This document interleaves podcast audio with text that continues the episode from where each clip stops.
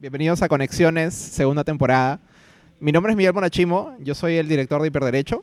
Para quienes no lo sabían, Hiperderecho es una organización civil sin fines de lucro eh, peruana que trabaja sobre la idea de que la tecnología puede ser una herramienta de transformación social y de liberación individual y colectiva. Eh, que es algo que suena muy chévere, suena muy eh, bonito, y en la práctica significa que nosotros nos encargamos de que la tecnología siga siendo esa herramienta de trabajo, esa herramienta de diversión, esa herramienta de revolución, esa herramienta de caos eh, que todos conocemos y de la que todos disfrutamos. Y como parte de nuestro trabajo hacemos un montón de cosas.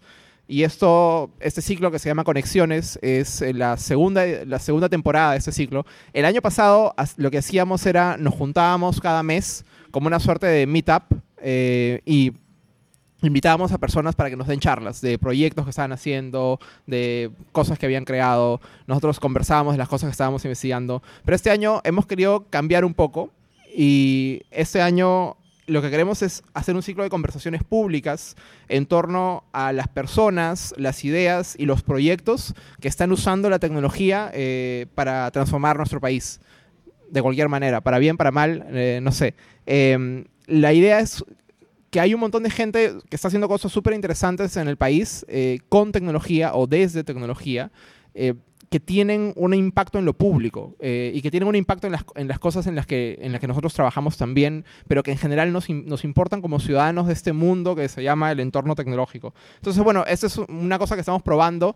Em, y van a ser, son como entrevistas, pero realmente son conversaciones. Eh, la idea es que sean bastante relajadas eh, con distintas personas. Y hoy tenemos un. La, la primera edición es, es, es con, con, un invitado de lujo. Es esto. Bruno Ortiz Viso está con nosotros. Él es periodista de ciencia y tecnología del diario El Comercio. Tiene como 15 años eh, escribiendo sobre ciencia y tecnología en el Perú, lo cual parece un montón y es súper meritorio, me, eh, me parece.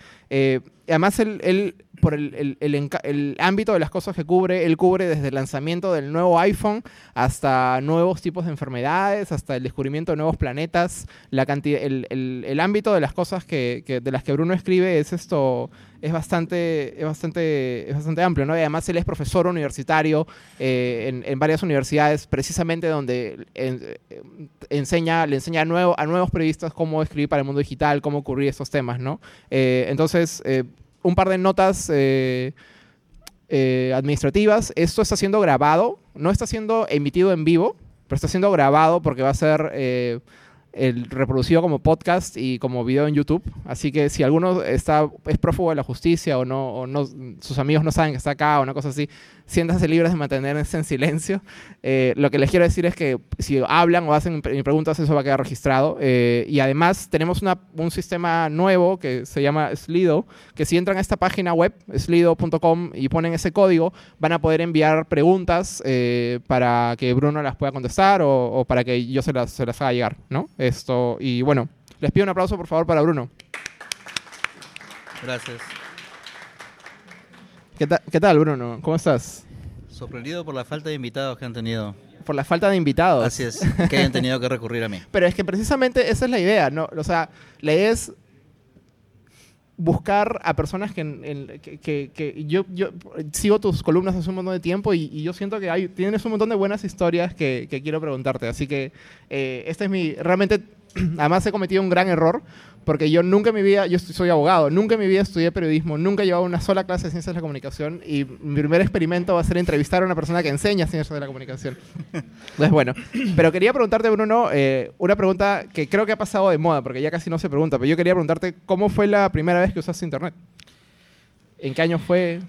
¿Qué hiciste? A ver, cuando mi, mi primer contacto con Internet fue, si es que no me equivoco, en el año 96, más o menos.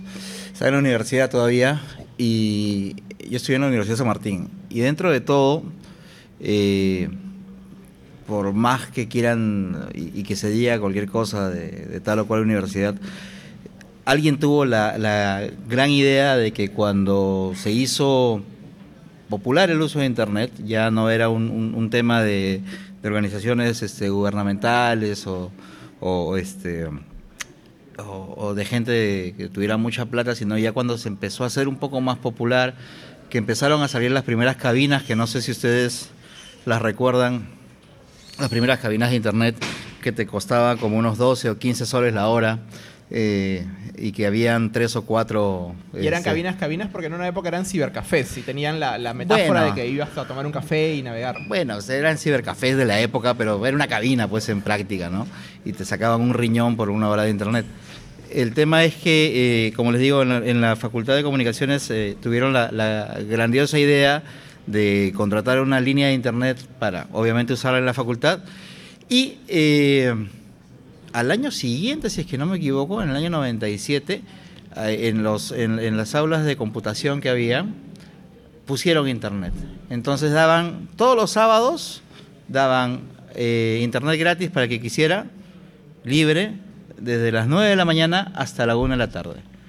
Y tú estabas ahí Pero no porque, no porque yo sea o me considere un friki o algo por el estilo, porque en realidad no me considero así.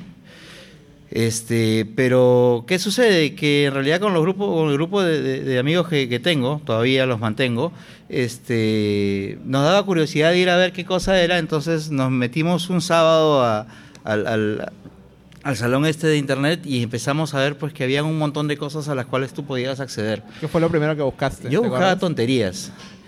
Eh, me afanaba, ¿sabes qué? Y realmente se van a dar cuenta que es una tontería. Me afanaba bajando guiones de películas.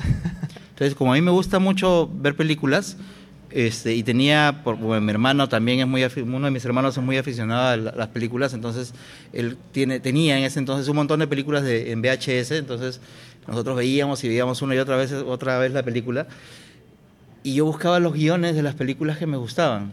Entonces agarraba, lo bajaba, lo leía, ¿no? Y de repente mandaba imprimir tres o cuatro hojas que más me interesaban. Después iba como pavo a mi casa con las tres hojas, ponía la película y empezaba a ver, empezaba a leer el guion. Y ese era mi, ese era mi chongo, pues, ¿no?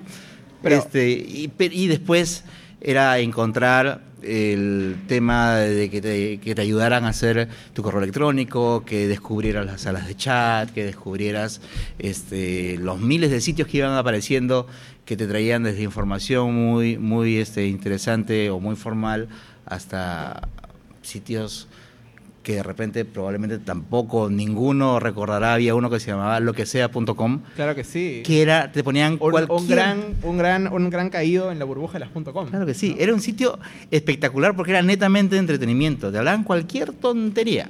Y era Pero como la idea del portal de ocio. noticias, pero De ocio. convertido en ocio. ¿no? Y tú tenías tu correo arroba lo que sea punto com, Claro. y era como que el, el último canto de libertad. Y el nombre a- a era tus- genial. Y, a tus amigos que y tu correo era tenías arroba- galerías de fotos, era una cosa alucinante. Y así de a poco fuimos, este, con mis amigos en realidad fuimos este, metiéndonos un poco en, en el tema. Este, por ahí después conseguí pues este, estos kits que te vendían eh, en CDs para tener conexión en tu casa por el dial-up, pero era una- un tema porque Y era carazo, además. Y no Además podían que era llamar por teléfono. Claro, pero en esa época empezó el- la cuestión de la tarifa plana para las llamadas de 8 a 8. de Ya, 8 pero eso es mucho más adelante. O sea, te has saltado el Claro. 96 al, No, al, do- sí. al 2002. No, pero estoy diciendo cuando conseguí, el- Claro, cuando conseguí sí. esa cosa, que era que levantaban el teléfono y te cortaban la conexión y era todo. Pero entonces, generación. este es un Bruno del año 96 que descubre Internet, pero es un Bruno que ya estudia Ciencias de la Comunicación en la universidad. Entonces, cuando tú estudiaste, empezaste a estudiar Ciencias de la Comunicación y querías ser que periodista, para, que para ponernos en contexto, yo empecé a estudiar en el año 95 y Claro. acabé en el 99. Entonces, como que a la mitad de la carrera descubrí Internet. Claro, ¿no? y tú querías ser periodista, pero la idea de ser un periodista dedicado a la ciencia y la tecnología, ¿ya se te había pasado por la cabeza? Lo que pasa es que mi, mi carrera en general es un poco, yo creo, haciendo una retrospectiva, un poco eh, el reflejo de ir aprovechando oportunidades. Yo postulé a la universidad con la intención de ser productor de televisión. Porque te encantaba el cine y el audiovisual. En mi test de orientación vocacional salía que o era abogado o sacerdote. Me quedé en cerdote nada más. este, pero no salía nada de televisión ni nada por el estilo. A mí me gustaba en realidad. Eh, y digamos, eh, ciencia de la comunicación era algo que se le acercaba. Bueno, donde yo estudié habían cursos de tele y eso, bueno, dije, vamos a ver. Y estuve con esa idea, en realidad, como hasta tranquilamente quinto sexto ciclo. Sucede que en la época que yo estudiaba, eh, en la universidad, en la San Martín, tenían demasiados, no demasiados, porque nunca es demasiado, pero tenían un montón de cursos de redacción. Tenías redacción 1, 2, 3, 4, y de ahí tenías como tres o cuatro cursos más de periodismo especializado en donde te enseñaban a escribir según tu especialización de ese ciclo. Por supuesto, llevé un periodismo científico en una de esas especializaciones, pero de lo que yo recuerdo en realidad no es nada de lo que, de lo que termino haciendo un poco ahora, ¿no? Eh, pero sucede que a la fuerza como que aprendí a escribir, que no era realmente, o sea, yo sabía o tenía cierta habilidad para escribir, pero no era para lo que yo estaba estudiando. Pero por las circunstancias tuve un poco más de habilidad eh, me propusieron para formar parte del primer grupo que creó el periódico, del primer periódico que tuvo la, Facultad de Comunicaciones de la San Martín, que se llama Redacción. Es el, grupo que inauguró ese periódico que hasta ahorita sigue funcionando. ¿Qué tiene sentido ponerle nombre a un periódico universitario, el nombre que podría llevar tranquilamente un curso. Claro, pero eh, ahí jugaban con el logo que era Red, Acción y ah, eso que te, se, te inventan pues los noventas. Así es. Y si vieras la tipografía, Peor todavía. Y la cuestión es que eh, um, de todos los preseleccionados, que eran 20, yo me acuerdo que bajé al taller porque la profesora me había recomendado y yo era el que no tenía nombre, yo era el puesto 20, porque mi nombre no estaba en la lista, o sea, como que entré de refilón. Este, y nada, ahí me, me, eh, me, me, acostumbré a escribir, escribir. Tuve suerte de que luego, en, en, el año 99, que fue mi último año de universidad, una profesora que justamente era la que la que era tutora de, este taller, me jaló al, diario para hacer unas prácticas. Este, seguí escribiendo ahí, terminado mis prácticas, regresé a hacer mi último ciclo de la universidad. Y mientras estaba haciendo mi último ciclo de la universidad, me volvieron a llamar del diario, pero para la web. Todavía no para ciencia o tecnología, simplemente para lo digital. Para la web.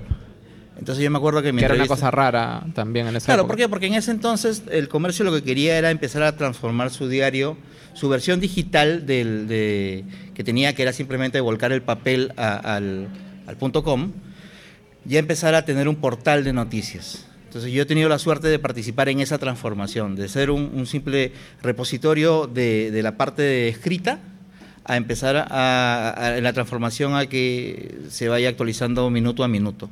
Entonces yo me acuerdo que en la entrevista de trabajo con, con el que era jefe entonces, me dijo, ¿y tú qué sabes de Internet? Pucha, usuario promedio, o sea, no sé más, no sé menos. O sea, hacer esto, esto, esto. Ah, ya, perfecto. Este, y en realidad yo estuve así hasta el año, eh, bueno, trabajando en la web formalmente hasta el año 2006. En ese interín hice de todo, escribí eh, en la web, estuve a cargo de un sitio de deportes, estuve viendo noticias este, generales y etcétera, etcétera. Y en el 2000, y también ya colaboraba desde antes con el papel, porque nos pedían colaboraciones sobre temas de tecnología. Y ahora es donde quiero linkear un poco el tema de, las oportunidades. ¿Por qué? Porque para la visión que tenía la gente de la redacción, si yo trabajo en la web, yo debo saber de tecnología, cosa que no necesariamente es así. Entonces, como había ese, prejuicio, eh, mi jefe a, una compañera a mí nos, instaba a que escribamos para el papel. Entonces hacíamos notas para el papel de tecnología, ¿no? Yo me acuerdo una que, nota que fue muy malísima, que era eh, sobre un sitio que se llamaba amen.com. Que era un sitio para donde tenías la oración del día y esas tonterías que uno a veces publicaba en el papel porque eran novedades porque nadie sabía qué cosa había en internet.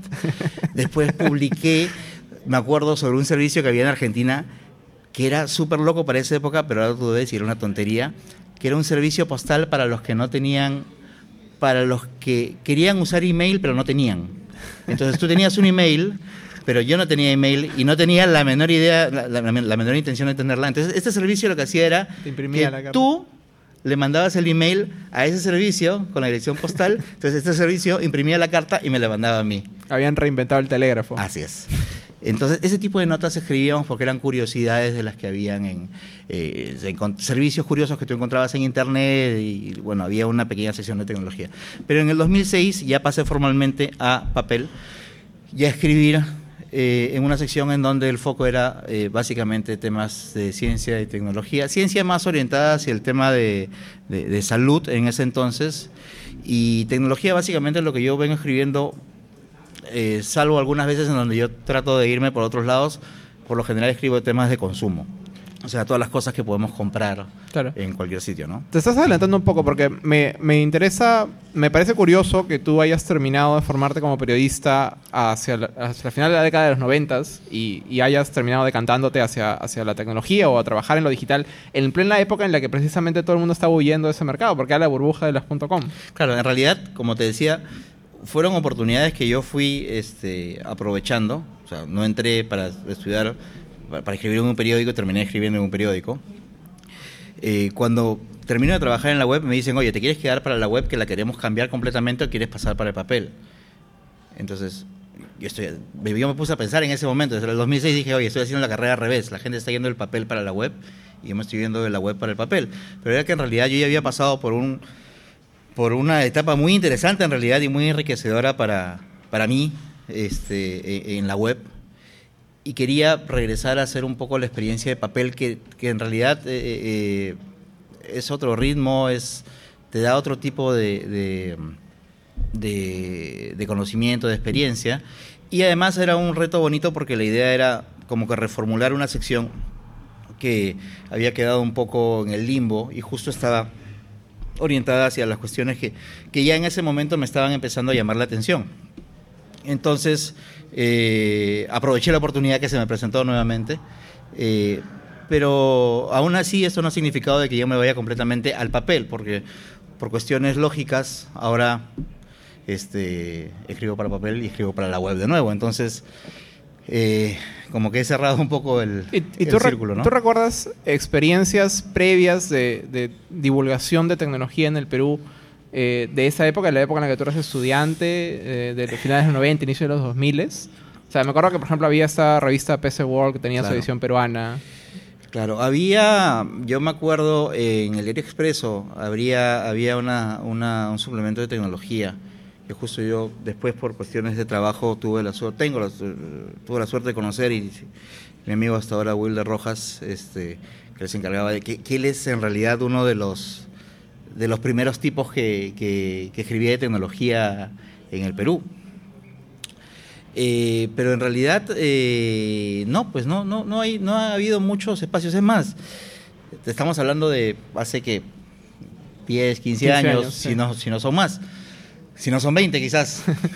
este, pero ya pues, vengamos a la fecha de hoy, 20 años después, pongámonos a pensar cuántos espacios tenemos en medios de comunicación abiertos, masivos, este, en donde nos hablen de ciencia y de tecnología. Claro. No hay, o son muy contados. Y em, ah, ahora, claro, ahora quisiera que hablemos más de, de tu trabajo actual, de tu trabajo en tecnología. Una de las cosas que más me llama la atención de, de, de- de ti, de tu trabajo, y que tú lo has mencionado, es que tú escribes para el comercio y Ujú. escribes para el papel, con lo cual probablemente tienes una, audi- una audiencia increíblemente más grande y más diversa que la que puede tener un chico escribiendo un blog de reseñas de videojuegos o una persona haciendo un blog sobre fotografía. Em, ¿Qué tan distinto es escribir en este contexto sobre tecnología? Porque Bueno, tú además eres sí. blogger y también, o sea, tienes otros contenidos que tú sacas de forma independiente. Entonces, Sí. por eso te pregunto, ¿cómo te sientes en cada espacio? Eh, bueno, también es un, un tema de costumbre, tantos años escribiendo para, para, para el diario. Eh, lo que pasa es que cuando tú escribes para, como en mi caso, para un medio de comunicación en particular, eh, tienes que ceñirte a ciertas normas que, que son las que dicta el estilo de ese medio de comunicación, ¿no? Desde, por ejemplo, no sé, cuestiones de, de forma, desde dirigirte a tu audiencia en tercera persona, o sea, yo no puedo tutear a mi audiencia, oye, tú que te compraste, el... no, usted, ¿no? Por ejemplo, es una cosa muy, que parecería mínima, pero en realidad es algo muy este, serio para, para el tema del diario. Este, desde eso hasta, eh, no sé, eh, pasando por temas de, ortografía, de que por ejemplo en el diario no dices bebé, sino dices bebe, o sea, esas cosas tan, tan, este, tan simples. eh, lo que hace es, eh, si, si tú, tú a todo eso le sumas el hecho de que tu audiencia es una audiencia general, De que no es un público especializado, eres lo que se le llama, trabajas en, un medio generalista. Como te comentaba antes de empezar, eh, yo cuando empecé a trabajar aquí me dijeron, tú tienes que escribir un texto que te lo puede entender un chico de 12 años y una persona de más de 80. Y que no solamente te lo puede entender, sino que también pueda, este, digamos, comprender la idea que tú le quieres compartir y que, como tú también me, me comentabas, que saque algo ¿no? De, eso que yo le estoy tratando de, contar. Entonces, eh, eh, en realidad eso te depende cómo lo veas. Si tú eres una persona que estás acostumbrada a contar mucho las cosas en detalle, de repente se te, va a hacer muy complicado si es que eres muy detallista en ciertas cosas. Eh, por el otro lado, tú podrías tener la idea de que de repente, ok, ya, entonces tengo que contar las cosas muy en general. Y tampoco es tan así, porque justamente como tu audiencia es tan diversa, y por más que, por ejemplo, tú estés dando el mismo tema dos o tres días seguidos en una misma semana, tú tienes que asumir que tu lector probablemente no ha leído ese día sea el primer día que está leyendo esa nota. Entonces, si yo, por ejemplo, menciono UTEC, en la primera mención tengo que poner Universidad de Tecnología, Ingeniería, después, entre paréntesis UTEC, y en la segunda mención pongo de nuevo ya UTEC. Pero, o sea, por ponerte un ejemplo. Entonces, eh, pero ese reto es muy similar, el reto de dirigirse a una audiencia general. Es un reto que a mí me llama la atención porque es un reto, por ejemplo, que una organización como Hiperderecho comparte al momento de dirigirnos y, ah, de, distribuir nuestros mensajes, ¿no? O sea, nos pueden leer personas de diversos rangos de edad, diversas especializaciones. Y también es un reto que yo me imagino que comparten emprendedores eh, tecnológicos que están hablando de un producto y tienen que vendérselo a distintos tipos de personas. ¿Tú has desarrollado como estrategias o tienes tips de cómo hacer que que cuando hablas de cosas de tecnología, ¿cómo hacer que la gente te entienda? Es, es, es algo súper difícil sin sonar un loco, sin sonar... Eh, claro. Sin, sin, poner una barrera entre, entre tú y, tu audiencia. Lo que pasa es que, mira, lo chévere que tiene Internet es que se basa en los nichos. ¿no? Tú tienes un espacio para, para todo. Tú puedes tener el gusto más específico que se te ocurra y probablemente vas a encontrar a alguien que ha creado contenido de ese, o sea, te gusta, no sé, pues el cine ruso de la década de los 40 en blanco y negro mudo. Y de repente encuentras pues que hay un grupito que le gusta eso. Que es la economía de la larga cola. Claro, ¿ya? Entonces, este, el tema es que tú ahí tienes dos opciones, ¿no? Eh, si es que, por ejemplo, vas a crear solamente contenido en digital, o te diriges solamente a ese grupo o tratas de ser un poco más general como es un medio de comunicación tradicional. Eh, yo creo que en ambos casos, por más que seas especializado, como si te diriges a una audiencia más amplia, igual tienes que, no tienes que dar por sentado que todo el mundo sabe o, da por hecho algo que te estás contando. O sea, siempre en algún momento vas a tener que poner un, vas a tener que bajarle un cambio y vas a tener que explicar de repente un proceso o de repente clarificar un concepto para cerciorarte de que lo que estás contando va a ser eh, aprovechado correctamente por tu audiencia.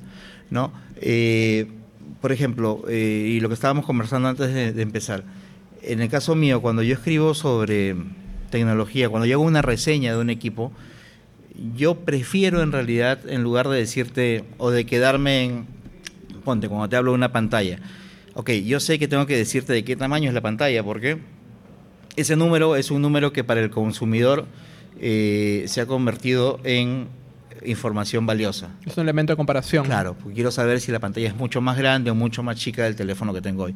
Si es de 5 pulgadas, 5,7, 6, 4, 3, lo que quieras. ¿Ok? Pero de repente yo no voy a entrar en el detalle a decirte cuál es la densidad de píxel por pulgada. O sea, cuántos puntitos entran en cada pulgada de pantalla. O decirte cuántos nits tiene este para que entiendas cuánto, este, cuánto es el brillo y esas cosas. Porque en realidad es información que está, es información que tú tienes, pero a mí particularmente, yo siempre trato de ponerme en, el, en, el, en los zapatos del usuario, pero no del usuario especializado, sino del usuario que va a una tienda y dice, Oye, me quiero cambiar de teléfono, ¿cuál me compro? Que es la pregunta que me hacen a mí. Entonces, yo trato de ponerme siempre en ese, en ese, en ese supuesto. Y entonces, ¿qué le digo a, qué le digo a alguien en mi reseña? Mira, oye, el teléfono es bien brillante, o sea, los colores se ven muy bien, este, pero que de repente sales a la calle y si lo ves bajo el sol va a tener mucho reflejo, demasiado reflejo. O si estás viendo Netflix en un brillo medio, pucha, lo ves bacán. O si usas pantalla completa se ve muy bien, si usas pantalla recortada se ve muy mal. ¿Me entiendes? O sea, trato en lugar de entrar al detalle técnico de, un componente en particular, seguimos con el ejemplo del celular, yo prefiero contarte cómo fue mi experiencia. ¿Me entiendes? Porque me parece que de esa manera voy a poder, lo que yo estoy contando va a poder llegar a un grupo un poco más amplio que a los que realmente están interesados en la cifra o en lo que tranquilamente podrías encontrar en una hoja de especificaciones. Entonces, si lo vas a encontrar ahí, ¿para qué me vas a leer, no? Y eso es en términos de elegir tu lenguaje, pero tú que tienes este mandato tan amplio de cubrir ciencia y tecnología, me imagino que también piensas en tu audiencia al momento de elegir los temas claro. que vas a cubrir, ¿no? Claro. ¿Cómo, cómo eliges de qué escribir? O sea, yo me volvería loco porque pasa tantas cosas. Eh... Lo que pasa es que es, depende mucho, pues, porque, por ejemplo, en el, en el diario, eh, cuando escribimos sobre ciencias, por lo general ya tenemos una idea de cuáles son los temas que son mejor recibidos por, por la audiencia por ejemplo, en los que tienen que ver con salud, sabemos que, ¿qué nos va a leer la gente? Temas de cáncer, temas de Alzheimer, temas de autismo, este, ¿qué más? Eh, no sé, algún procedimiento nuevo, alguna máquina que hace que, un tratamiento lo puedas hacer mucho más rápido y que la recuperación sea mucho este, más eficaz, etcétera, etcétera. O sea, ya hay cosas como que están identificadas y sobre eso podemos jugar. Por ejemplo, hay un, tema que es muy, eh, que de repente a algunos les puede parecer muy lejano, pero que por ejemplo cuando nosotros lo ponemos en la web, en la web funciona muy bien, que son los temas de astronomía.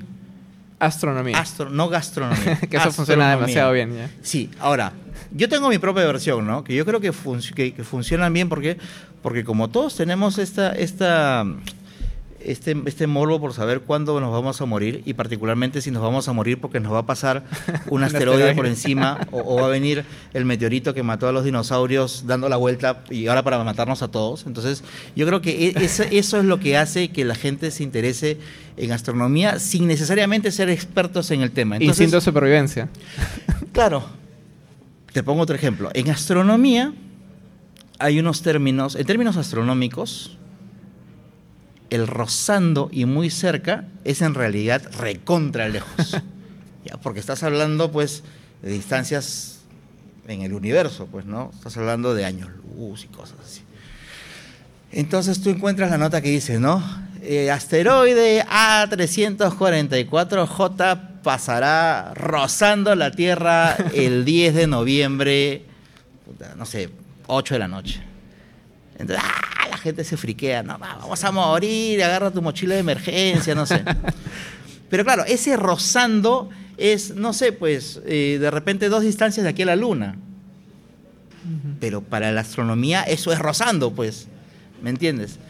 Entonces, a veces queremos jalar un poco estos temas que sabemos que funcionan gracias a las métricas de la web y ponerlos en el papel pero a veces te encuentras pues con temas muy complejos como las ondas gravitacionales, que si me preguntas qué son en este momento no te voy a saber responder, porque son temas muy complejos. O de repente que venga alguien y te diga, uy, este, salió la noticia de que este, el científico fulanito encontró un dato que refuta la teoría actual de las cuerdas. O sea, la teoría de las cuerdas es una teoría súper compleja se puede explicar muy bien, pero tienes que explicarlo a alguien que sepa. Yo no. ¿ya? Entonces, este, hay veces que sí nos hemos arriesgado con algunos temas porque consideramos que son muy importantes para la gente. O sea, eso te iba a preguntar, porque suena como si simplemente das lo que la gente quiere, pero, no hay un criterio editorial y dices, no, esto es realmente importante. Lo que pasa es que nosotros tenemos que también ir viendo cuáles temas, no solamente por, por cómo los encontramos en nuestras fuentes de información, sino al leerlos y al analizarlos, darnos cuenta de que lo que tú puedes aprender de ese tema te va a servir para algo. Entonces ahí ya le ves no solamente de repente la cuestión del impacto, sino la relevancia que, va a tener este, dar esa noticia. Mira, te daría el ejemplo en tecnología, pero va a parecer mucho más frívolo. Pero dale. El lanzamiento del iPhone. ¿Me entiendes? ¿Por qué? Porque sabemos que la gente que no se va a comprar el iPhone porque no tiene plata para comprarse el iPhone, quiere saber qué tiene el iPhone nuevo y cuándo va a llegar a Perú, aunque no se lo pueda comprar. Pero sabemos que eso va a funcionar. Pero después viene pues el lanzamiento de un Android, que es igual en características, pero de repente un poquito más barato, igual funciona. Este, pero yo, por ejemplo, en particular me he podido dar el lujo de este de ir metiendo por ahí algunos otros temas que no son necesariamente tan eh, en, apariencia noticiosos, pero que sí me parece importante que la gente empiece a conversar por lo menos sobre ellos. Hace varios meses, por ejemplo, hice una nota sobre el tema, yo me había, o sea, e, era a partir de una de una apreciación personal que yo había tenido, que me parecía que yo estaba encontrando demasiado contenido peruano en YouTube que se repetía. Entonces tienes muchos chiquillos que están haciendo contenido en YouTube contándote el mismo chiste o haciéndote el mismo sketch. Claro, no es que han subido y bajado el mismo contenido, sino que han reproducido el formato. Claro. Entonces se me ocurrió hacer una nota sobre eso. Muy polémica, me imagino. Conversé con tres, cuatro chicos. Oye, cuéntame tú, ¿cómo crees que tiene que ser el contenido? Ya, hacer una nota. Por lo menos sale como para que la gente empiece a conversar sobre el tema. Que me diga que sí o que me diga que no. O sea, a mí no me interesa que me digan ah, si tienes razón, te felicito. No, o sea, aquí es el tema, te lo planteo, conversalo, ¿no? O de repente encontrar algunas, este, algunas notas que podrían pasar desapercibidas y que me parece que son interesantes para que el público las conozca. Por ejemplo, cuando el año pasado salió la primera temporada de Stranger Things, el niñito este con el que todo el mundo empatizó, que es el que hace el personaje de Dustin, el que no tiene dientes, el de la gorrita, chico tiene una enfermedad este, ósea muy complicada. Entonces se me ocurrió, o sea, ya, había visto esa información, entonces se me ocurrió recopilar todo eso y contar en una historia cuál era la enfermedad que tiene el muchacho eh, y en qué consistía, etcétera, etcétera, cómo la había manejado.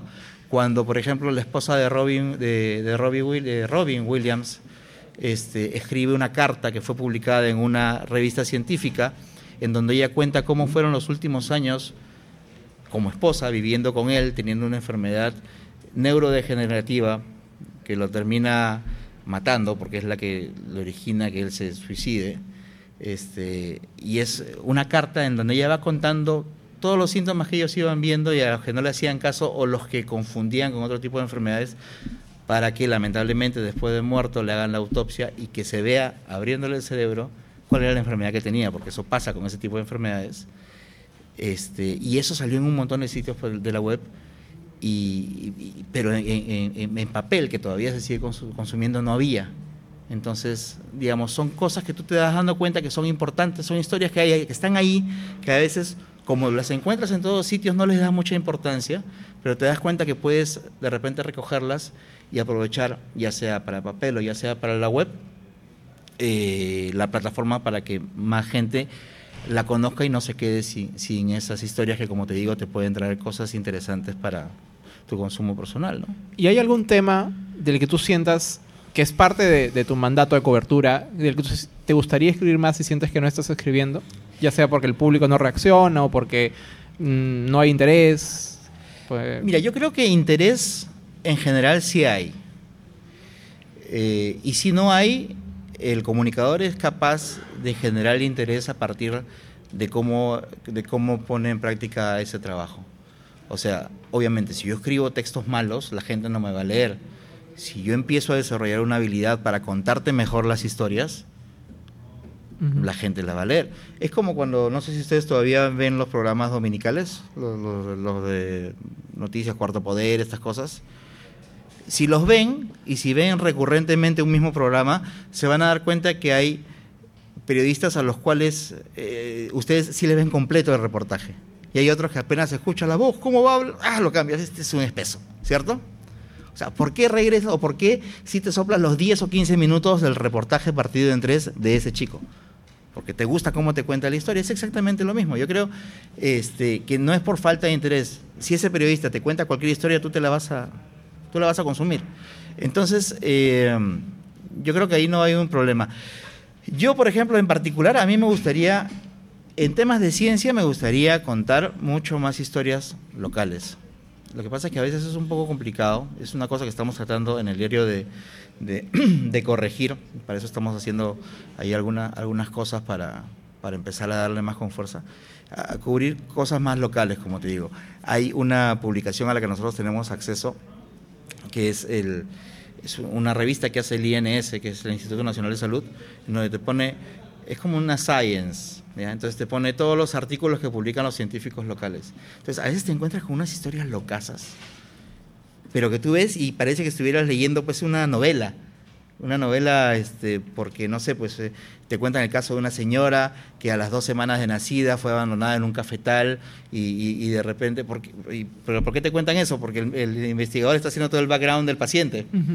Entonces, este, y de repente eso tiene que ver para que él haya descubierto eh, a la señora que hoy tiene 70 años, que tiene una enfermedad que la tienen tres de cada 200 mil personas y justo una era una peruana, ¿me entiendes? Entonces, a mí me gustaría eh, tratar de ver un poquito más esos temas locales. Y en temas de tecnología, yo creo también... También temas locales, ¿no? Sí, porque como te comentaba también al principio, nosotros confundimos tecnología solamente con esto y con computadoras y televisores y tecnología en realidad son más cosas, ¿no?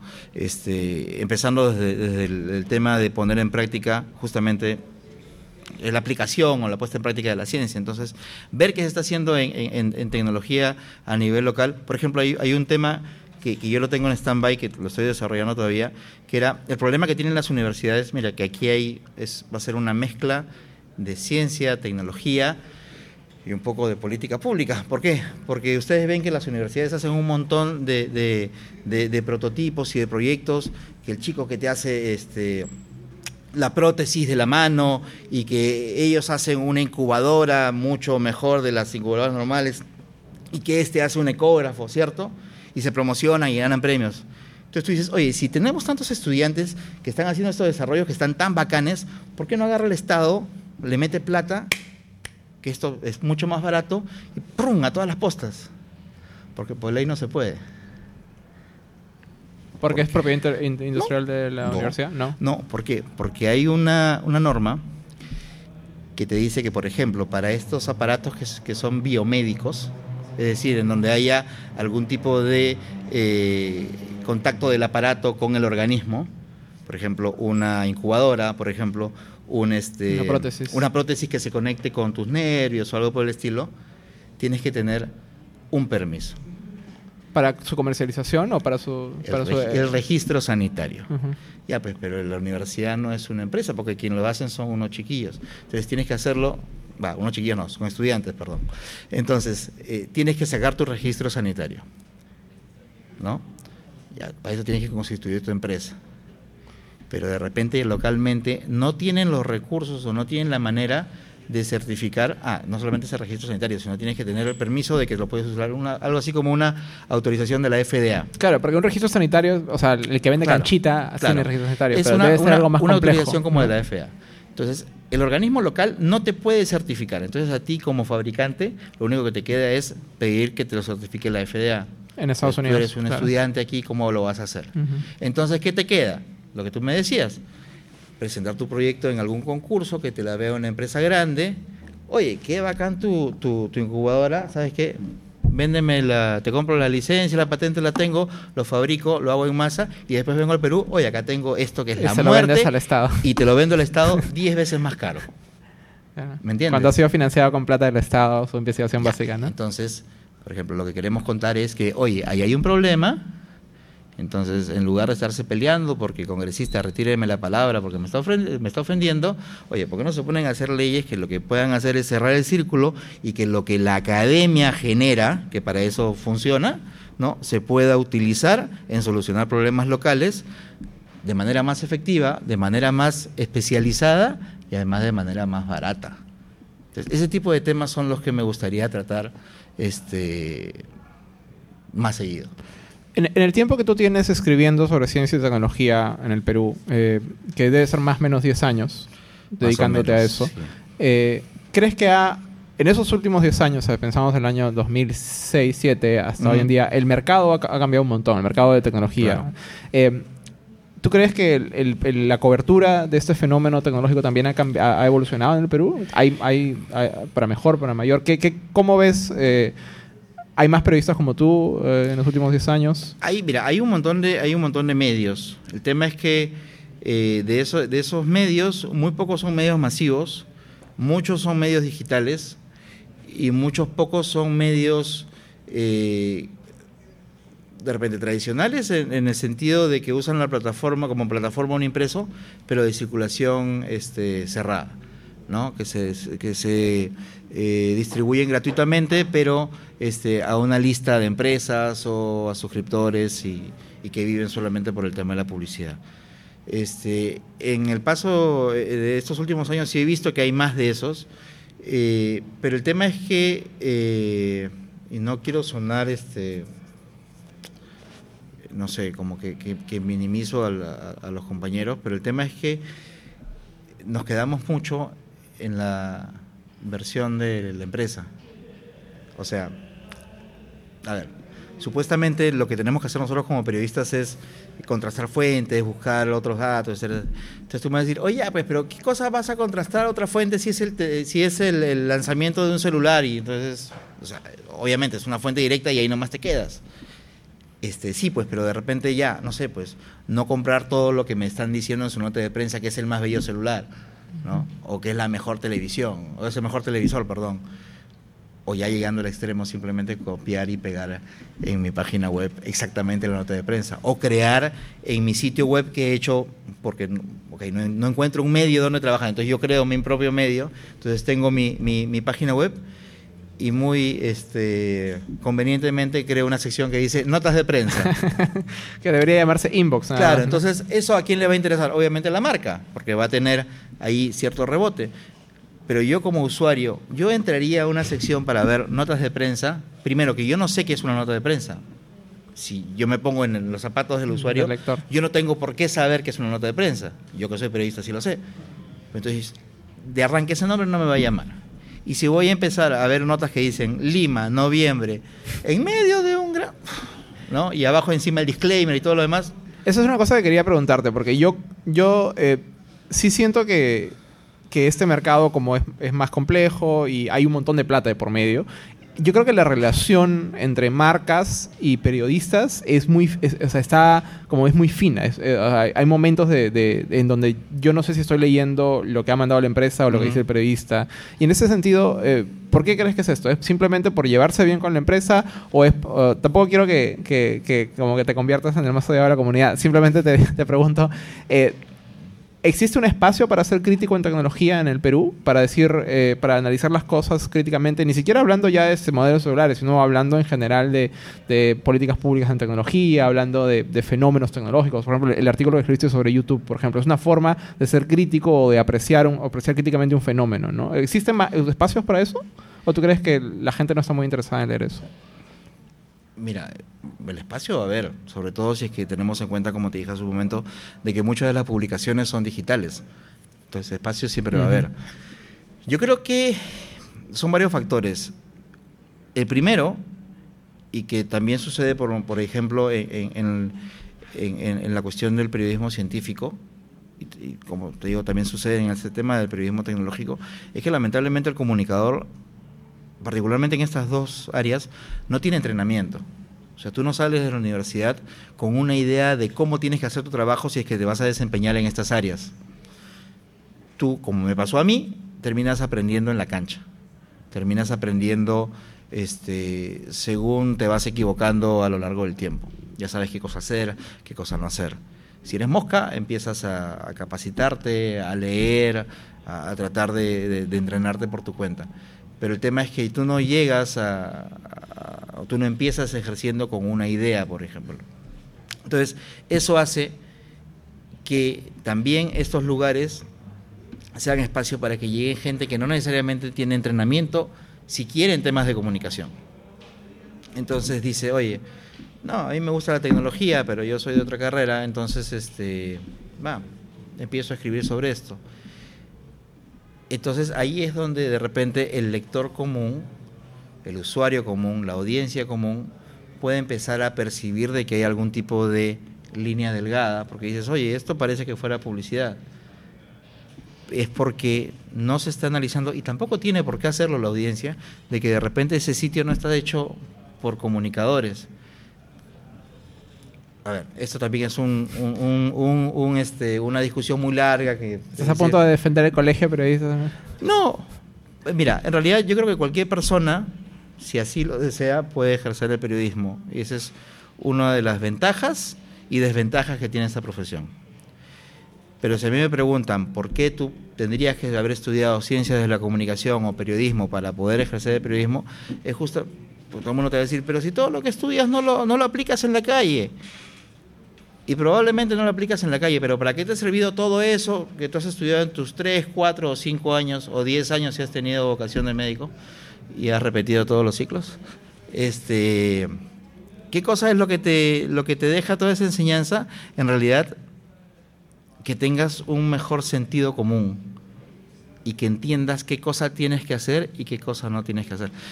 Creo que convenimos todos que, eh, que, que, que, la vida es una cuestión de decisiones, ¿cierto? Y en cada trabajo, en cada, en cada profesión que nosotros desempeñamos, todos los días estás tomando decisiones, hago esto hago, o hago el otro, ¿cierto? Y asumes las consecuencias que, que, trae esa decisión. Entonces, para los temas de comunicación es lo mismo. Entonces, a partir de mi ética profesional, ¿no? Yo voy a saber qué, cuáles son mis límites, por ejemplo, en mi relación con una fuente, en este caso con una empresa, ¿no? Este, y de repente alguien que no conoce de eso, porque no tiene esa formación, de repente te va a decir, por ejemplo, nosotros tenemos una regla que es, si yo te entrevisto, por más que tú me la pidas, yo no te voy a dar la entrevista, la, la entrevista hecha antes de publicarla. Claro. O sea, porque digamos, hay una relación de confianza, tú tienes que confiar en mí. Si yo me equivoco, bueno, yo asumiré las consecuencias, rectificaré, etcétera, etcétera. Pero yo no te voy a dar la entrevista para que tú la revises y me no, ¿sabes que esto está mal? No, porque no, no funciona así, ¿ok? Pero probablemente alguna de estas personas que no es de la profesión sí lo haga, o probablemente copie y pegue una nota de prensa, o probablemente este, se contente con que hayan bocaditos pues en la, en la conferencia de prensa o que si tienes suerte te regalen un celular y con eso estás tranquilo. Este, o que si tienes mucha más suerte te inviten a un viaje. Pero, digamos, esas son cosas accesorias. Al final eso no es lo que tú buscas. Un, lo que un periodista, un comunicador busca no es eso. Yo lo que busco es tratar de llevar un mensaje a mi audiencia. No me importa si me dan un regalo. Eso, o sea, eso yo lo aceptaré, no lo aceptaré, eso ya son otras cosas, pero como te digo, el tema de que justamente el periodismo le pueda abrir las puertas a gente de otras profesiones que no necesariamente esté, estén entrenadas o que se hayan dedicado a esto por mucho tiempo, hace que para la audiencia parezca pues que no hay este no hay una definición o que finalmente es un ejercicio que está parcializado este, hacia una de las de las fuentes. ¿no? Y volviendo a, a, tu trabajo, como tú señalas que, que, buena parte de lo que haces en tecnología es tecnología de consumo. ¿Mm? ¿Tú tienes como un modelo mental de cómo es el consumidor peruano de tecnología? Eh, yo creo que se ha vuelto más aspiracional que antes. Es decir, que ahora está dispuesto a pagar plata, mucha más plata, por tener un producto que no necesariamente sea el mejor, sino que sea el último. Hay mucha gente que está en las condiciones económicas de pagarte un aparato absurdamente caro simplemente por tenerlo. Yo recuerdo hace algunos años cuando a algunas empresas se les daba por traer, no sé si recuerdan, televisores de 85 pulgadas, que eran solamente para demostración. Yo me acuerdo que una de ellas les preguntó, oye, ¿y estos televisores cuántos has traído? Hemos traído 10 nada más. Porque eran absurdamente caros y porque ¿quién va a tener un televisor de 85 pulgadas en estos nuevos departamentos que miden 85 pulgadas? Es toda tu pareja. ¿No? Claro, es más, fácil es toda tu casa, no, no tienes cómo salir. Entonces, sí, porque la, los departamentos cada vez son más pequeños. Entonces, este, le preguntaba, ¿cuántos has traído? 10. Ah, ya, este, le digo, ¿y quién te compra esos televisores? Dice, mira, en realidad de estos 10 habían dos o tres que estaban separados para empresas que no los quieren como televisores, sino como paneles publicitarios dentro de su construcción, etcétera, etcétera.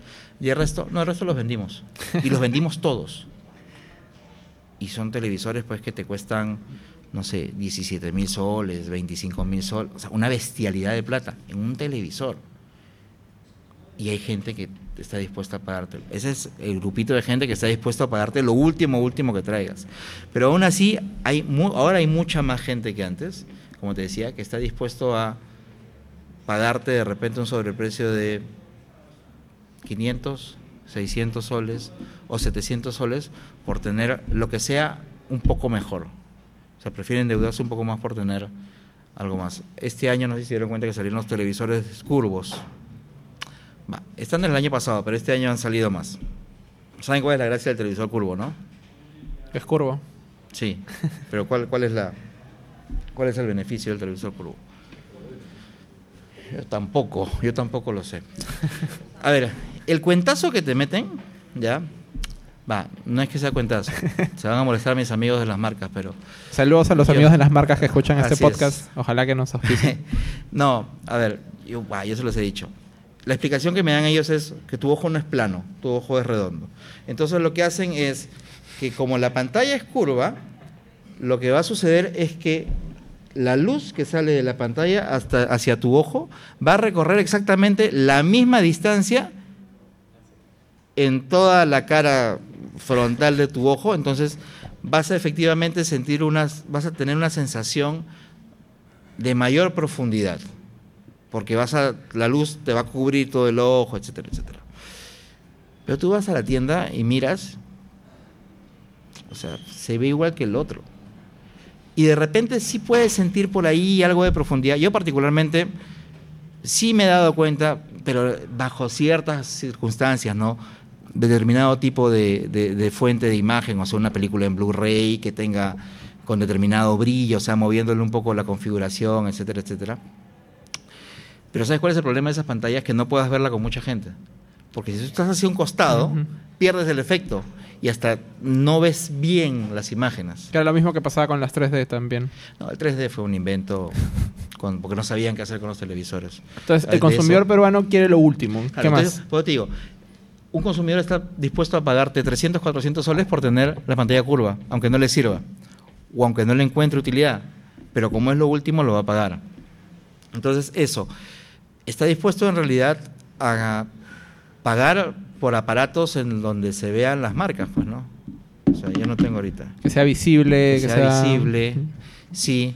Ostentoso. Este, sí, y en realidad eso también en, parte es lo que hizo que se robaran, por ejemplo, tantos celulares ¿no? en los últimos años, porque había mucha gente con celulares caros en la calle. Y el tema es que también la, si nos centramos en los celulares, el grupo de gente que cada vez usa celulares es, perdón, es cada vez más amplio. ¿Por qué? Porque ahora le estamos dando celulares a los más chiquitos. Entonces tú tienes niños de, de 10 años o a veces hasta menos que tienen celulares y no tienen cualquier celular. Porque el chiquillo también ya te pide. tiene que poder ver Peppa Pig. Quiero, quiero un iPhone. No es la voz, pues, ¿no? Pero de repente le hace el iPhone que ya no estás usando porque como tu operador te está diciendo para hacer el recambio, pagas nueve soles y me das dos iPhones, entonces yo te doy uno.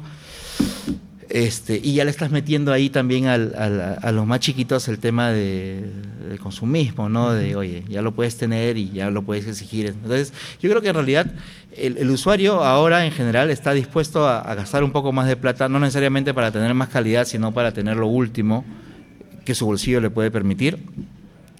Eh, Creo que todo se ha centralizado en este tipo de aparatos principalmente. Los equipos de sonido... Eh, a ver, pues, eh, quizás alguien podría decir que es una especie en extinción y no es tanto así, porque yo creo que más bien se ha focalizado en ciertos, eh, en ciertos estratos su consumo.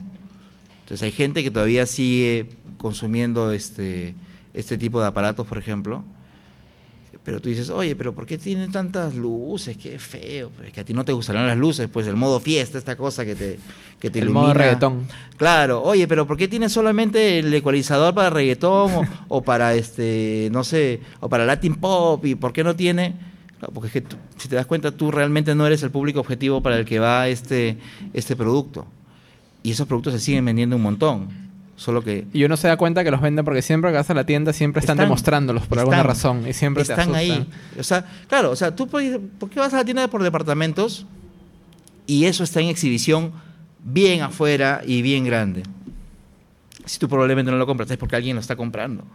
Entonces, este, que eso también es otra cosa que a veces te puede jugar una mala pasada cuando estás, por ejemplo, eh, escribiendo o haciendo temas de tecnología. Que lamentablemente nosotros, y esa es una tara que tenemos todos, solemos fijarnos solamente en nuestro entorno más cercano. Entonces somos muy ombliguistas, ¿no? Entonces tú asumes que lo que me pasa a mí y lo que te pasa a ti y lo que pasa a ti es lo que nos pasa a todos. Entonces, eso me pasó, justamente ahorita me acabo de acordar, estaba en una conferencia hace como cuatro o cinco años, eh, estaban presentando un equipo de sonido, yo estaba con un colega y el pata decía, "Cha, pero no sé para qué presentan esto, mira, que es una bestialidad, los parlantes gigantescos y con luces y no sé qué, esto ya no lo compra nadie. Y salió el tipo de la marca y comenzó a dar cifras. Este año hemos vendido tal, tal, tal, tal. Entonces ya eran unas cifras alucinantes. Entonces, ¿En qué mercados vendían? No, Perú es uno de nuestros principales mercados. El tipo estaba que se quería jalar los pelos. ¿Pero qué era? En el estrato C y D estaban reventando vendiendo eh, este, este tipo de aparatos. Entonces tienes que darte cuenta que hoy, de repente, ay, yo soy usuario de iPhone y me va muy bien y no sé qué y no sé cuánto. Ah, entonces a todo el mundo le gusta iPhone. No, pues. O tú estás acostumbrado a usar algún ser- servicio de estos que te permiten importar productos del exterior antes de que, de que los vendan acá. Entonces estás dispuesto a pagar, no sé, pues, tres mil soles por un teléfono. Entonces, sí, yo prefiero comprarlo así porque me sale más barato que comprarlo cuando lo traiga el operador dentro de dos meses. Sí, efectivamente, de repente te va a salir 300, 400 o 500 soles más barato que si te lo trajera el operador, que cuando te lo vaya a traer el operador. Pero estás hablando de 3.000 soles por un celular. O sea, de por Ya sí ese precio grande. no es barato. O sea, que sean 500 soles o 1.000 soles más, ya estás hablando de que tu precio base por el que estás eh, pensando pagar son 3.000 soles. Entonces, este, te das cuenta, a veces a nosotros que nos dedicamos a esto, a veces cometemos ese error de no ponernos en, todos los casos y no preguntarnos, oye, ¿por qué sigue vendiendo esto si a mí no me gusta? A mí no me gusta, pero a alguien le tiene que gustar. Oye, no, pero mira, esta función en realidad está de más. Y de repente es la función que han mantenido porque es la que los usuarios piden, no tú. ¿No? Oye, mira, ¿sabes qué? Mira, tu batería es malaza porque a mí me dura seis horas. Claro, pues porque eres un salvaje que estás todo el día con el, con el WhatsApp, con el juego, con el Netflix y no sé qué y no sé cuánto, este, pero no estás pensando en el usuario medio, que no está todo el día con el celular, que de repente en las noches empieza a ver Instagram, en la madrugada ve su serie de Netflix, pero durante el día solamente está con el WhatsApp y eso le basta. Entonces, a veces hay, por ejemplo, ese problema, ¿no? De que no te pones en el zapato del otro o no piensas en el universo de usuarios que pueden haber. ¿Y eso qué te trae como consecuencia? De que de repente cuando tú hagas una reseña o cuando tú opines sobre algo, no lo hagas pensando en todas las opciones, sino pensando en tu punto de vista nada más. Por más que sea una opinión y que obviamente tú tienes que decir eh, lo que piensas, si estás dando una opinión, eh, lo adecuado es que trates de cubrir, por lo menos desde mi punto de vista, ¿no? que trates de cubrir todas las, las opciones o todas las posibilidades que tienes, porque si no, quien te va a buscar emocionado, ay, para ver quién escribió, qué escribió fulanito sobre tal equipo, oye, pero no me está hablando de lo que a mí me interesa porque se está centrando en, no sé, pues la carga rápida, pero a mí en realidad no me interesa porque yo no me gasto mucho la batería. ¿Me entiendes? Entonces ahí hay una, una cosa que, por ejemplo, este, es, es, es complicado para uno este, ponerle un poco el freno y pensar en esas, en esas situaciones. ¿no? Y cuéntame de tu experiencia cubriendo o escribiendo sobre emprendimientos peruanos. Porque he estado chequeando y no es el grueso de, de las cosas que cubras, pese a que muchos de estos emprendimientos están abocados al mercado de consumo. Es simplemente porque... eh, me, me- o sea, me, me causa curiosidad Ujú. cómo es la relación de, de- de un medio como el comercio con los emprendimientos peruanos en la sección tecnología. Ahí es, lo que pasa es que eh, ahí es una cosa más de funcionamiento interno, en este caso del medio de comunicación en el que yo trabajo. ¿Por qué? Porque, por ejemplo, está mi sección y está la sección economía. Ujú. No está Entonces, Marcela Mendoza, que ella cubre Marcela Mendoza, que ella cubre, que ella en realidad cubre tecnología en, En- economía. Eso te iba a preguntar, ¿dónde, empieza, ¿dónde termina tu trabajo y dónde empieza el de Marcela? cuando converso con ella. Entonces, no, lo que pasa es que ya sabemos que hay temas que, toca- por ejemplo, emprendimientos, startups y esas cosas, ¿quién lo ve? Planes de telecomunicaciones. por Economía. ejemplo. Ok. O sea, a mí también me interesan. Yo a veces hago esos temas y los meto como que de refilón, pero es porque le digo, a veces le pregunto a Marcela, ¿vas a ver esto? No, ya, yo lo veo. Pero, por ejemplo, esos temas, naturalmente, los ve economía. Por eso es que yo no escribo tanto sobre eso. A mí todos los años me llaman de... De todos los Eh, sitios. Guaira, oye, este, para que cubra, no sé qué. Chévere, pero yo no cubro esto, lo cubre Marcela. O me llaman, mira que tenemos la lista de los 30 menores de 30 de la MIT, no sé qué. Chévere, pero eso lo de economía. Este, y me pasa igual en ciencias. Por ejemplo, arqueología lo debería ver yo, ¿cierto?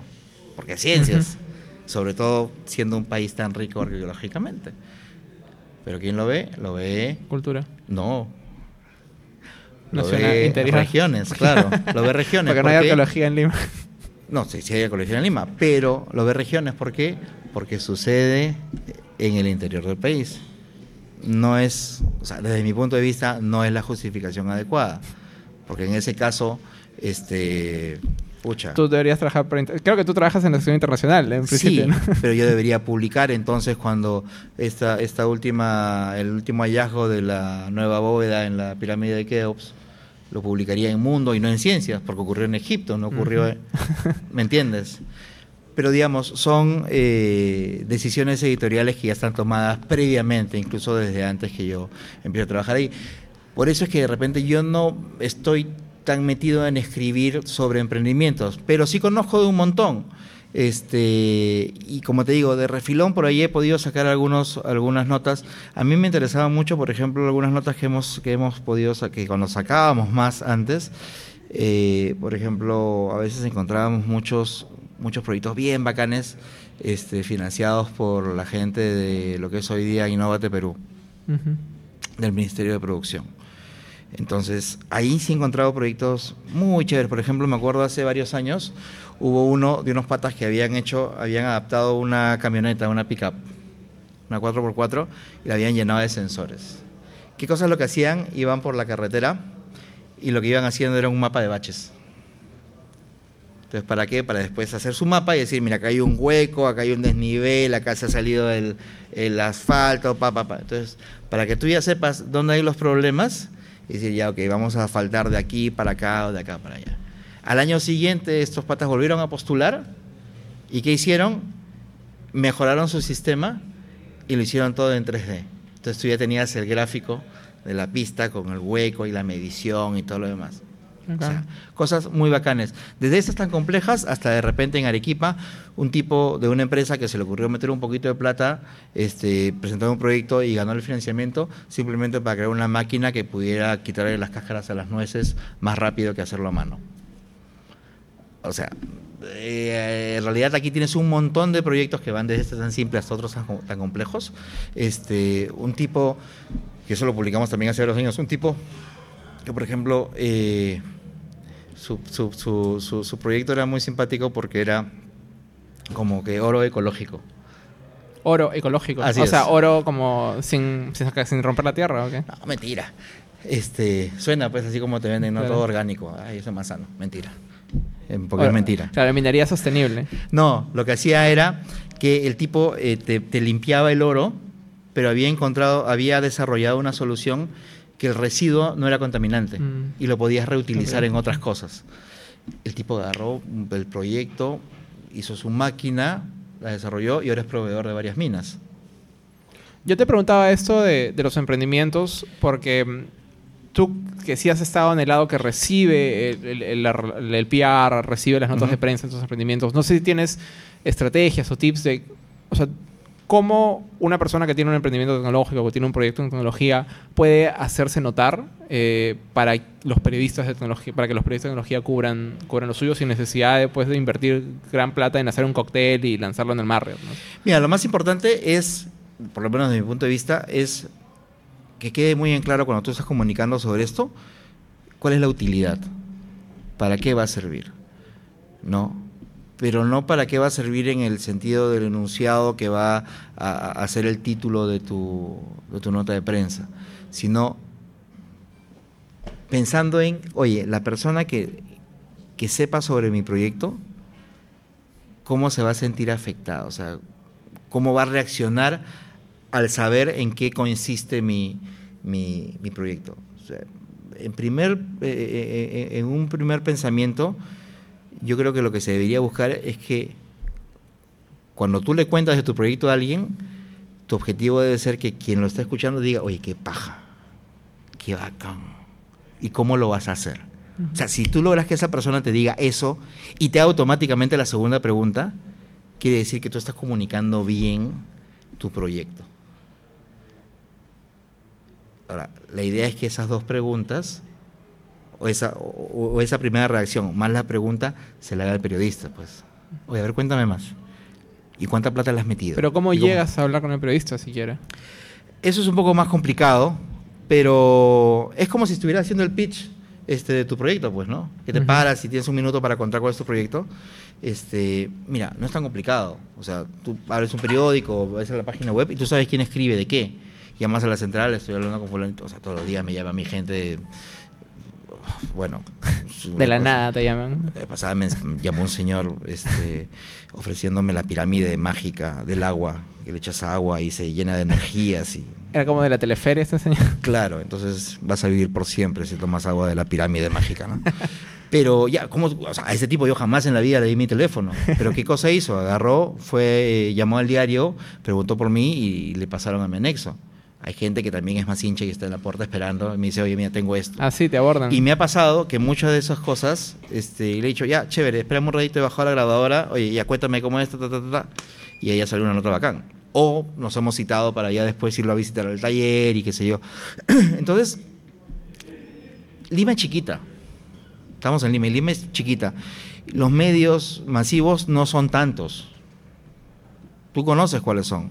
Hay yo creo que yo creo que es un poco más complicado quizás para los canales de televisión pero ya sabes cuáles son los periódicos ya sabes cuáles son este los canales de televisión ya sabes cuáles son las radios. Entonces es llamar y preguntar este pero saber a quién llamar no saber a quién digamos estar seguro de que estás hablando con la persona o con la sección o con el espacio que realmente está tratando los temas en donde encajaría tu proyecto no yo no voy a llamar pues a, a un programa de cocina para contarle este mi proyecto de minería, ¿no?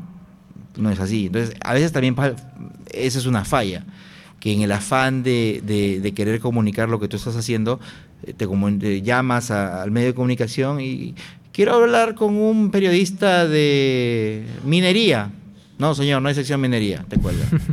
o minería y te mandan pues este no sé pues de repente regiones porque el telefonista entendió que de repente te, te referías a un tema de arqueología ¿Me entiendes? Porque ahí también hay otro filtro, que no es el del periodista, sino quien, quien te va a pasar la llamada. Entonces tienes que ser muy claro para saber, si es que no tienes el contacto o el nombre de la persona, tienes que ser muy claro para saber por lo menos a qué sección quieres, quieres este, contactar. Y si no, te queda al final el, el este, eh, la, herramienta de las redes sociales, la herramienta del mismo internet, armar tu blog, ahí poner tu, tu, este, tu proyecto, poner tus videos, poner tus animaciones hacer una fanpage, le metes pues 10 soles de publicidad, no sé, o sea, ahora tampoco es tan difícil eso, entonces si en un medio de comunicación no funciona, yo creo que hay muchas otras maneras en que uno puede visibilizar sus proyectos y que incluso puedes ser mucho más efectivo llegando quizás a alguien que potencialmente te pueda auspiciar o pueda ponerte plata que incluso a través de un medio de comunicación. O en el peor de los casos, que no es el peor de los casos, este, optar por una plataforma de, financiamiento, pues no, un Kickstarter, un, un Indiegogo o alguna de esas cosas que también funcionan. O sea, es más, estas plataformas también sirven como, como, como prensa. Como prensa, ¿por qué? Porque muchos periodistas que están en el área de tecnología, al buscar novedades, recurren a estas páginas. Entonces, imagínate que tú de alguna manera le hagas llegar el mensaje al periodista diciéndole, oye, mira, esto es un proyecto bien bacán que está en Indiegogo y es peruano. Claro, te decía al principio. Llama la atención. Ah, te has el chauvinismo, ah, es peruano, eh. Entonces lo cubres al toque. Peruana consigue 10 dólares en Indigo Así es. titular. En Eh, cuatro años. Tenemos algunas preguntas de, de la gente. eh, estamos extendiéndonos un poco ya del, del tiempo, así que estamos por terminar. Eh, la gente nos ha estado haciendo llegar preguntas a través de la plataforma. Te pediría que las puedas contestar dentro de- de- del, del tiempo más breve posible. ¿Cuál es el comentario o pregunta más raro que te han hecho a propósito de un artículo? No sé si esto tiene que ver con comentarios La- en la web la o en más, general. ¿qué? O más rara que te han hecho, o la quizás la reacción más, ma- más, extraña o más particular que recuerdes de algo que hayas escrito sobre ciencia y tecnología. Ahora último me comentaron un video diciéndome que era muy peludo, porque salían mis brazos. Pero no, lo- eh, mira, a mí más me preocupa, por ejemplo, las colegas que yo tengo, mujeres que están en el, en el rubro de tecnología y que lamentablemente son atacadas así gratuitamente diciendo, oye, tú, ¿qué haces aquí? Anda a la cocina, tú no sabes nada, mejor haz esto, mejor haz el otro. Y eso todos los días lo sufren esas pobres chicas que son muy capas en el tema y si no son muy capas, están aprendiendo y lo están haciendo muy bien y cada día lo hacen mejor y tienen que soportar esas cosas que nosotros no las soportamos, pero ellas sí. E- Eso, eso me interesa muchísimo. Eh, en- te quería preguntar, ¿cómo ves la división de género en el- por parte de los periodistas? O sea, ¿tú crees que hay tan igual número de periodistas mujeres, eh, que hombres, cubriendo tecnología? No. Eh, hay más hombres que mujeres en tecnología. Eso es, eso es, eso es así. Y no solamente en el tema de la cobertura, sino incluso en el tema de la misma industria. Me Claro, parece que hicieron Lo una- cual es un, es un problema, claro, que Claro, es evidente. entonces eso ya te hace más evidente el problema que hay, ¿no? E incluso me parece que salió un estudio hasta hace, hace relativamente poco que decía que me parece que creo que era un 3%, no sé cuánto, era muy poquito, eran eh, de las CEO de las empresas más importantes de las de tecnología eran mujeres. Entonces, este, si de ahí tú empiezas a sacar la cantidad de, de trabajadoras de estas empresas que son mujeres, o sea, imagínate las que cubren tecnologías. Tú vas ahorita a cualquier evento de tecnología local y las chicas que vas a encontrar principalmente son las que trabajan en el PR. Eso. Que ahí sí el- la, la relación de género es inversa. O está muy cercana. Son las que trabajan en el PR, pero las que van a cubrir, o sea, ¿qué te puedo decir? De 10 hombres, una es mujer. Pero me, O media es mujer. me llama la atención lo que me comentas de los escenarios de agresión, porque estos son usuarios de tecnología de Perú también, Sí, sí. Que, que tienen este comportamiento Claro. y es, y es sistemático. Y es, sumamente gratuito y es sistemático y, y es este sin sentido. O sea, este tú te das cuenta cuando vas leyendo los comentarios que son comentarios que salen de la nada, ¿no? Este, y ofensivos en todo sentido, ¿no? Desde que te lanzan un insulto hasta este que te hacen pues proposiciones totalmente bueno que te hacen no que le hacen a las chicas proposiciones indecentes entonces es una es una situación que es digamos global y lamentablemente la- las chicas que se están dedicando al tema aquí las están sufriendo de esa manera, ¿no? Una pregunta para cerrar. Te estaba preguntando si alguien tiene un proyecto, ¿cómo puedo hacer para hacerlo ver? Y a la final es una de las últimas recomendaciones que me dijiste, es no necesitas un medio tradicional, quizás tú puedes armar tu propia cosa. ¿Cómo ves el futuro tú de, esa es una pregunta que parece hasta de conferencia, pero ¿cómo ves el futuro de, de estas cosas? ¿Cómo te imaginas tú haciendo tu propio trabajo o alguien haciendo el trabajo que tú haces dentro de 10 años? ¿Lo ves todavía en el contexto medio tradicional? Eh, ¿Tú piensas que hay esta idea de que además de que el, el software se come el mundo eh, y si tarde o temprano todas las secciones tienen que ver con tecnología, ya no va a haber espacio para el periodista de tecnología generalista?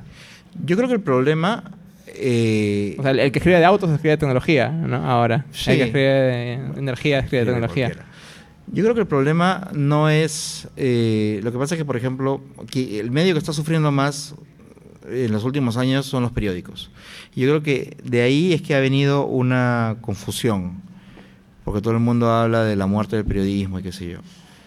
Probablemente, no sé si, si, si vayan a morir, pero probablemente los que sigan sufriendo mucho, mucho, mucho no, son, no es el periodismo, sino los periódicos.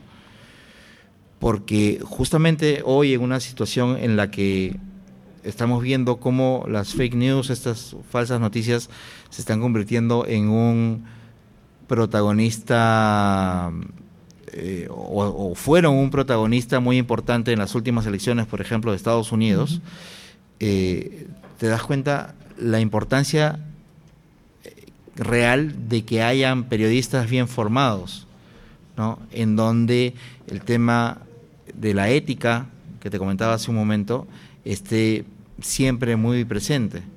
Entonces, yo creo que como eh, resultado, entre comillas, natural de la evolución o del avance de la tecnología, lo que van a cambiar son las plataformas, de repente lo que van a cambiar son las herramientas, de repente lo que van a cambiar eh, son es la manera de construir el discurso. Pero al final el periodista como tal, como eh, eh, digamos, como una profesión dentro de la sociedad, así como existen muchas otras, yo creo que se va a mantener.